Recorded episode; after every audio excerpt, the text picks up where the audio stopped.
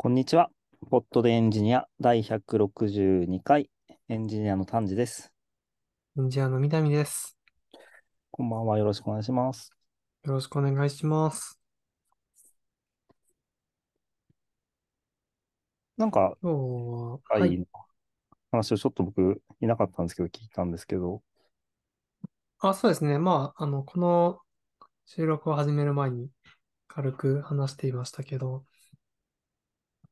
あの、まあ、いろいろ最近読んでる本とか、見てるドラマとかかな。なんかそういう話をしていたんですけど、あのー僕の話で言うと、星を継ぐものっていうはいは SF い。小説を、まあ前回収録では読んでいて、で、読み終わって、あのーまあ面白かったよっていうのが一応感想ではあります。でただなんかこれあの、えっと、大坪くんもその漫画版の方で読んで、まあ結構良かったみたいな話をしていたので、うん、まあ多分大坪くんがいるときに、ちょっと実際ネタバレありとかでいろいろ話すのも良いかなというふうに思っていまあ、そうなんですね。星を継ぐす。そうですね。僕も昔読んだんですけど、結構忘れていて、うなんか面ん。白かったっていう感情だけが残ってて、なんかすごい謎が解けて、すなんか面白かったなっていう。うん。なんか SF だけどミステリー仕立てなんですよね。うんうんうん実際、そうです。なんか Amazon のレビュー、レビューというか説明文とかにも確かミステリーみたいな文言が入ってた気はしていて。あれですよね、月で、えー宇宙飛行士の、まあ、死体が見つかって、それは他の国なんじゃないかっていうことになったけど、調べてみたらめっちゃ大昔の死体だってことが分かって、これは一体何なのか？みたいなそうです話。ね。そうですね。で、まあ、いろいろ仮説を立てて調査したり、まあ実際もう少し情報を集めて、いろいろ考えたりとか、なんかそういうのをやっていくっていうようなお話ですね。大坪くんが読み終わったらこの感想を言うっていうことですね。まあ、大友くんは、あの、谷さんと同じで昔読んだ話ならしいので、大友くんがどちらかというと、今日はちょっとお休みなので、またああ、なるほど。復活した時に読むのが良いかなと思っています。あ、僕そういえば話したいことがあって、お、何ですか？あの、まあグラフキャストってご存知ですか？最近発表されたやつなんですわけど。かんないです。グラフキャスト。何ですか？それは。えーっと、グラフキャストっていうのが、えーっと、Google DeepMind から発表されました。おー。11月14日の日付になってますね。で、これは、あの、地球の気候シミュレーションを、えっと、まあ、一言で言うと、彼らなりに作り直して、まあ、学習ベースで作ったら、めっちゃ速くて精度がいいのができました、みたいな話なんですよね。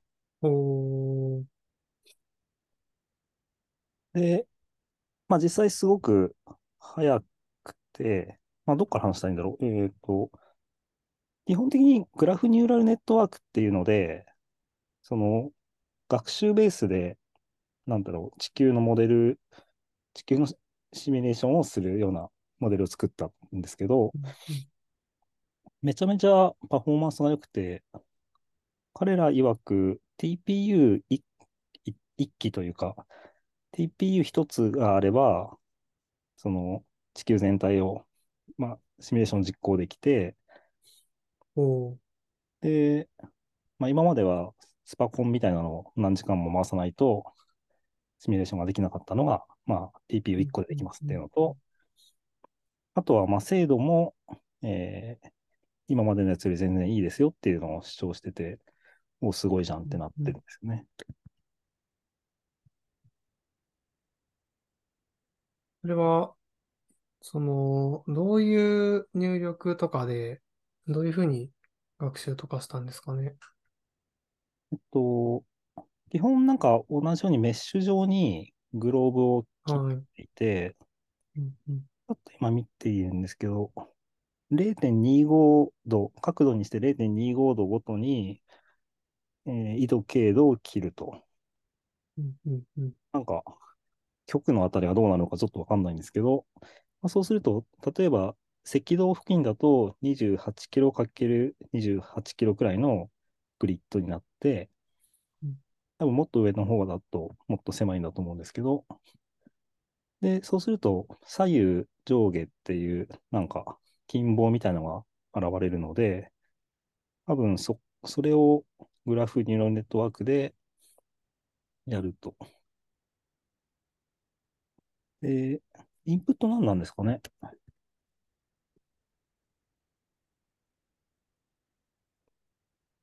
なんかサイエンスのページで、あのー違うのかなこれは。えっと、まず、Google DeepMind のブログポストはありますよね。あの、グラフキャスト AI モデルパワーファスト and more accurate global weather forecasting。そうですね。多分、これにもいろいろ情報が載ってるかなというのと、なんか僕がグラフキャストで調べたら、なんか、サイエンス .org でもヒットしたものがあったので、これもグラフキャストについて説明しているのかなと思いつつ、この Google の DeepMind のブログだと、まあなんか風速とか温度とかいろんなパラメーターが、なんか二今の温パラ、今の気象状態と6時間前の気象状態がインプットとして与えられすれば、また6時間後を出力するような、予測するようなモデルになっているらしいですね。なんかサイエンス .org の方にも同じようなこと書いてありました。これだから、で、Earthing Weather State Represented by a 0.25 latitude longitude grid って言ってて、あ、そっか。だから 721×1440 で、だから本当にもう地球の状態全部記述したまあなんか入力ってものを用意して、センサーはあると思っていて、うん。そこから今の時間の、まあ、風力、風速とか、各、ん？向きとか、いろんなものは、なんか、何かしらの手段で求め、あの、得ることができて、うんうん。それの2個分だけ与えれば、次のやつを予測するようになっていて、うんうんうんうん。で、彼ら曰く、なんか、10日ぐらい前、10日ぐらい先まで予測しても、結構いい感じに、 state of the art で予測できるって言ってるので、だからまあ6時間、40回それを自動で、まあ、回し続けても結構精度がいいっていうことですね。そうですね。グラフキャスト is auto-regressive. It can be rolled out by feeding its own predictions back in as input って書いてて、まあそうですね。多分6時間後っていうのをまた入力に入れて、で、いや6時間前はまさに今の状態としてあるのでっていうので、どんどんどんどん次々予そうですね。測していくってことができるんですね。で、ちょっと今見てると、このそのグリッドに切った、あのーそれぞれのグリッドポイントっていうのに、なんかその atmos、atmospheric variable っていうのが、まあ、インプットとして存在していることになっていて、で、それはまあ温度だったり、なんかウィンドコンポーネントっていうのは多分風の強さ、ベクターで表したものだと思うんですけど、とか、プレッシャー、プレッシャーじゃないか、これ。ミンシーレベルプレッシャー。まあ、気圧とかうん。気温とか風の状態だったりとか、すごいですね。この地球は計測できるんですね、こうやって。まあ、あれですかね、その観測ポイント、あのー既存のものいっぱいあると思うんですけど、そこの情報を集めた上で、適当に保管して、あのー作ってるんですかね。その開始地点の海の上とかはっていうのを。かもしれないですね。うんあの、このグリッドすべてをもちろん計測は絶対してないと思うので。なんか、角度で0.225度だから、360×4 ぐらいじゃないですか。うんうんうんまあ、かけるの2乗なので、だいたい million ぐらいだって言ってるんですよ、この人たち。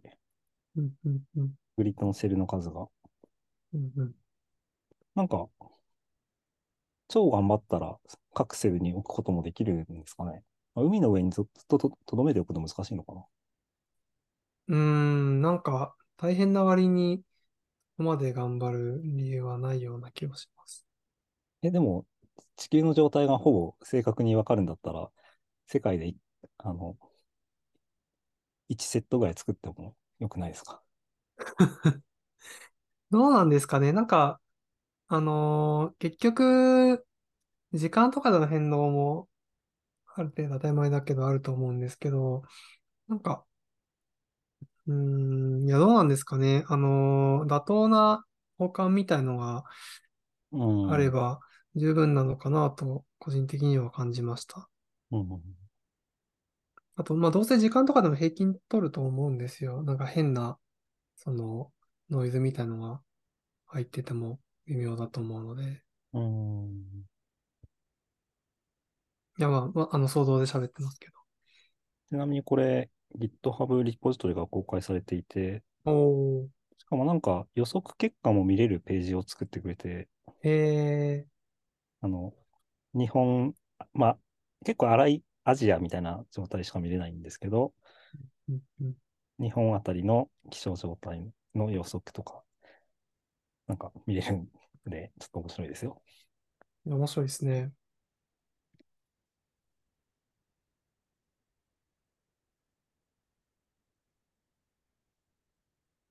ちょっとなんか、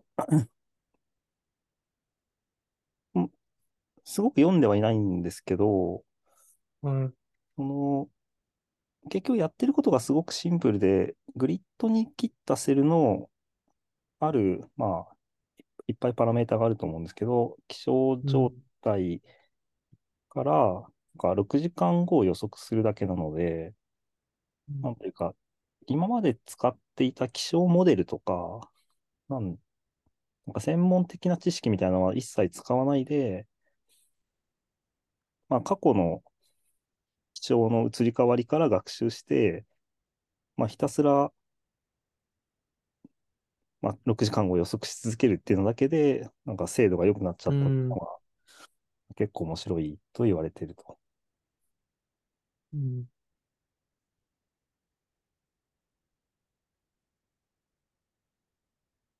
まあハリケーンの予測進路とかが、あの、丸がちょっともう少し小さくなるイメージですよね。うん。うん。うん。うん。確かにあの丸は、あの、威力が増してるわけじゃなくて、単純に予測の精度がの問題で、予測しきれないから、そうですね。あのー広がってるだけっていう話ですよね。はい。なんかたまに勘違いしてしまうけど。強くなっているっていう説明ですね。いやー、なんかこのグラフキャスト面白いなって思ったんですよね。ちなみにそのグラフニューラルネットワークっていう言葉が出てきますけど、その呼び方っていうのは、あの、結構昔からあるものなんですか？あ、そうなんですね。えっと、いつからなんだろう？でも、あの、僕が聞いたのは、いわゆる画像処理って、コンボリューションとか言っていたものが、はい。もっと一般化して考えられるよねって言って、ほう。なんかグラフって、まあ、近傍と、まあ、バーテックスとエッジみたいな感じじゃないですか。そうですね。それが、まあ、画像処理も、なんか、コンボリューションとかって、近傍を1個にし、のものとして計算するっていうのであって、で、まあ、いろんなものはグラフで表現できるじゃんっていうので、結構つ使われてるっていう認識ですかね。うーん。まあ、なんかた、まあ、グラフニューラルネットワークの中に、もうコンボリューショナルニューラルネットワークとかうん、なんかそこまでみた言っ。ていいのかどうかわかんないんですけど、なんかつながりを持ってるようなデータをうんうんうん。ディープラーニングするときに、グラフニューラルネットワークみたいな。うんうんうん。ソーシャルネットワークの、なんか人のつながりとかではい。何か推定したいときとかにも使うし、うーん。今回みたいなグリッド上のものとかも使うんですかね。うんうんうん面白いです。うインん。プットがそうですね。あの、さっき谷さんが言ってたみたいに、あの、ミリオンくらいのグリッド数に、まあ、なんかバリアブル数が、これも数、数十とかなんですかね。数十か、多分100いかないくらいのオーダーですよね。多そのぐ分。らいだと思うんですよね。数字だと思うんうんです。だから全然メモリ、まあ、数千。万とか。うん、うん、うん、うん。あと、今、その、 Science.org の記事を見てるんですけど、なんかモデル自体、ニューラルネットワークのパラメータ数は、なんか36.7 million みたいな風に書いてあります。えー、えー、あ、 billion はいかないくらい。なんか最近の large language model ってなんか billion とか言ってるイメージがあるので、あ、そう。それよりは小さめ。B、い 1B いかないんだったら全然小さいなっていう そういう感じになります。基準がもう、なんか、狂ってきてますね。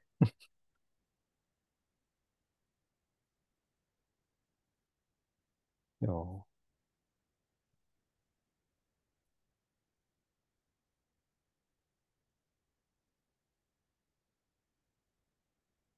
や、すごいですね。なんかこれ使うんですかね。やってみたって感じなのかな。まあなんかやってみたって感じなのかなという気もしつつ、なんか本当に役立つなら利用し始めてもおかしくない気はしますね。今ちょっと日本付近の30日ぐらいの予測を見てたんですけど、11月30日ぐらいの。今日は27日なんですけど、うん、なんかとりあえず東北のあたりに黄色い帯があるということを僕は予測します。なるほど。いや、そうなるのかどうか楽しみです。楽しみですね。3日後です。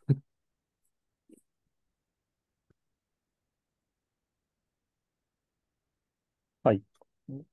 はい。いグラフキャストでした。や、勉強になりました。ありがとうございます。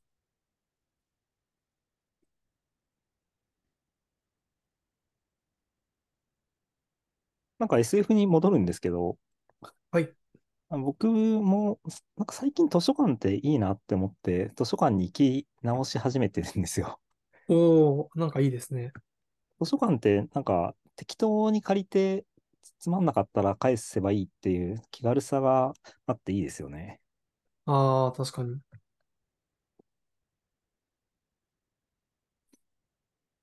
なんかあの、面白いの読んだんですか？2001年宇宙の旅を再読し。おー、おー。これ読みました？いや、僕読んではないです。あの、映画の方しか、あの、見たことはいはいはないです。でも、僕、映画よりも小説の方が全然わかりやすいし、面白いな。ああ、うん、うん、うん、うん。映画って、なんか途中、まあ全体的にちょっとアーティスティックな雰囲気を、なんかまとってるじゃないですか、あの映画は。そうですね。そうですね。で、あんまり言葉による説明はなくて、うん、でもそれは小説読むとすごく、なんか整然と書いてあるっていう感じで、うん、うん、うん、うん。面白いしですしと、あと、結構続編があって、ああ、2001年宇宙の旅の後に、2010年宇はい。宙の旅とか、あれ30年だったかななんか3作ぐらい続編があるんですよね。うん。で今、続編を読んでると途中なんですけど、おー、いいですね。あの、アーサー・シー・クラーク、まあ、作者は、ここの人のやつ小説やっぱ面白いなって思っておー、楽しんでます。いいですね。まさか4年期の終わりもこの人か。そうそうそう。うん、4年期の昔読んだことがあありりました。めっちゃ面白いですよね。うん。でもなんかその、星を継ぐものも、2001年宇宙の旅も、4年期の終わりも、なんか、まあ、共通したテーマみたいなのが、人類はどこから来たのかみたいなところがあるじゃないですか。ああ、確かに言われてみると。なんか、そうですね。やっぱ流行ってたんだろうなっていう 感想なんですよね。まあそうかもしれないですね。なんかあと、SF っていうものが、何ですかね、そんなにメジャーじゃなかったのかもしれないなとも思ってて、ちょっとわかんないですけど、まあ、なんというか、割と似た作風になりがちというか、まあ、そういう人しかいなかったのかもしれないなと。そうなんですか。まあまあ根源的にみんな興味があるテーマなんではある。うん。なんだろう。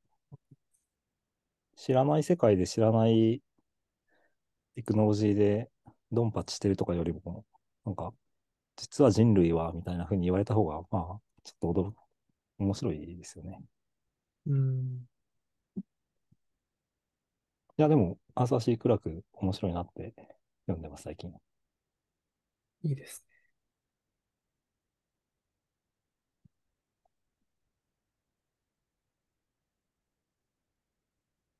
まあ詩を継ぐものもそういえば、なんだっけ？あ、あれもシリーズものですよね。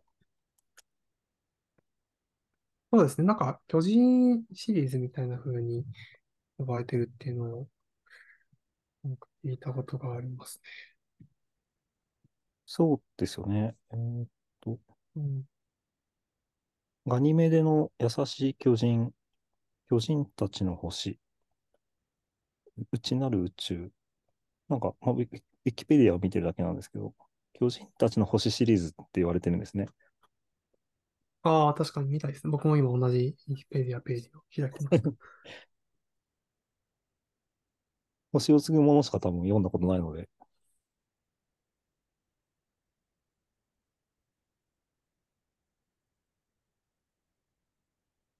面白いのかもしれない、これも。そうですね。あのー確かに。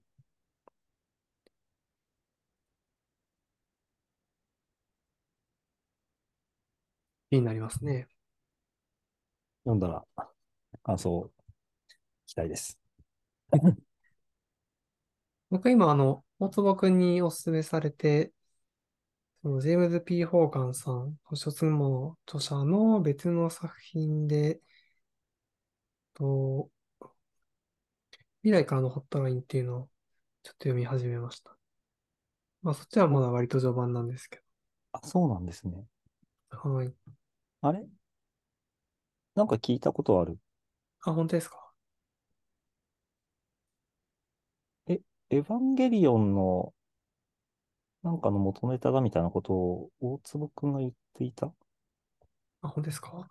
違なんかう僕が読んで思ったのは、なんか、シュタインズゲート、僕、シュタインズゲートを、あの、ちゃんと見てないんで、ふわっとしか知らないんですけど、僕も見てないです。なんか、ちょっと影響を受けてそうだなっていうのは思いました。タイムトラベルものみたいな感じなんですか？そうですね。あのーまあ、未来からのホットラインの Amazon のあらすじを見ると、と、Amazon のあらすじが説明いいのかわかんないですけど、あの、まあ、ネタバレにならないと信じて、あの、どこにでもそのあらすじとして紹介されてるんで言うんですけど、あの、過去に向かってメッセージを送ることができる機械っていうのを、ある物理学者が作り出して、で、ちょっとそれを元に、これどう捉えたらいいんだろうみたいなことをなんかずっと考えていくみたいな。なんかそんな話です。えー、面白そうですね。で、スタインズゲートもなんか過去にメッセージを送れるみたいなものが出てくるらしいので、なんかそれで僕は勝手にちょっと似てるなっていう印象を持ちました。僕は見てないんでわかんないですけど。そうですね、僕もあの、あんまり知らないのに、ちょっと言うのもおこがましいんですが。えー、え、よ読み終わったんですか？まだ読んでるいや、それはまだ全然読んでるところで、しかもまだ序盤ですね。あの、半分もいってないくらい。なので、まあ、まあ読み終わって、大坪くんがこれをお勧めしてたので、うん。と僕もいるときにまた話すといいかなと。60秒、ま、過去のシステムへ6文字メッセージを送れるというものがあると。そうですね。えーなんかテッド・チャンでパラレルワールドに何ビットかだけメッセージを送れるみたいな世界がありましたね。なんかあった気がする。あの、なんかすすごい量子的な何かを基盤にしてそれが作られてるみたいな。あ、でも、あの、未来館ホットラインも結構説明付けをすごい頑張ってて、これがこうしてこうだからできるんだ、みたいな。まあ、面白そうむ。しろ過去にそういう理論を提唱した数学者が、なんかちゃんと実証するためというか、本当に作ったらなんかできたみたいな。なんかそんな感じの話になってます。えー面白そうですね。いや、そういう理屈をちゃんとつけようとする努力は偉いなというか、偉いですよね。まあ、そういうのが好きなのかなっていうのを思いました。いや、そこ結構しかも重要で、なんかそこが結構適当にされると、なんだろう、ぜ全体的なシシリアス度が落ちてしまうので、読んでるとき、うん。重要だなと思いました。うんうんうん以来からのホットライン。じゃあ、読み終わったら、感想を聞いて読むかどうか決めます。わかりました。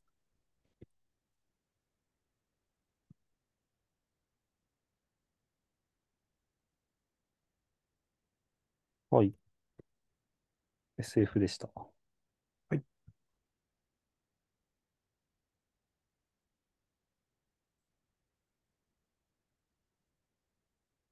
まあ、そんなところですかね。他になんかありましたっけ？いや、そんなところじゃないですかね。あマラソンから帰ってきた大坪くんから、来週は感想を聞きましょう。そうですね。はい。では、はいこの辺で、えー、162回、ポットでエンジニアでした。ありがとうございました。ありがとうございました。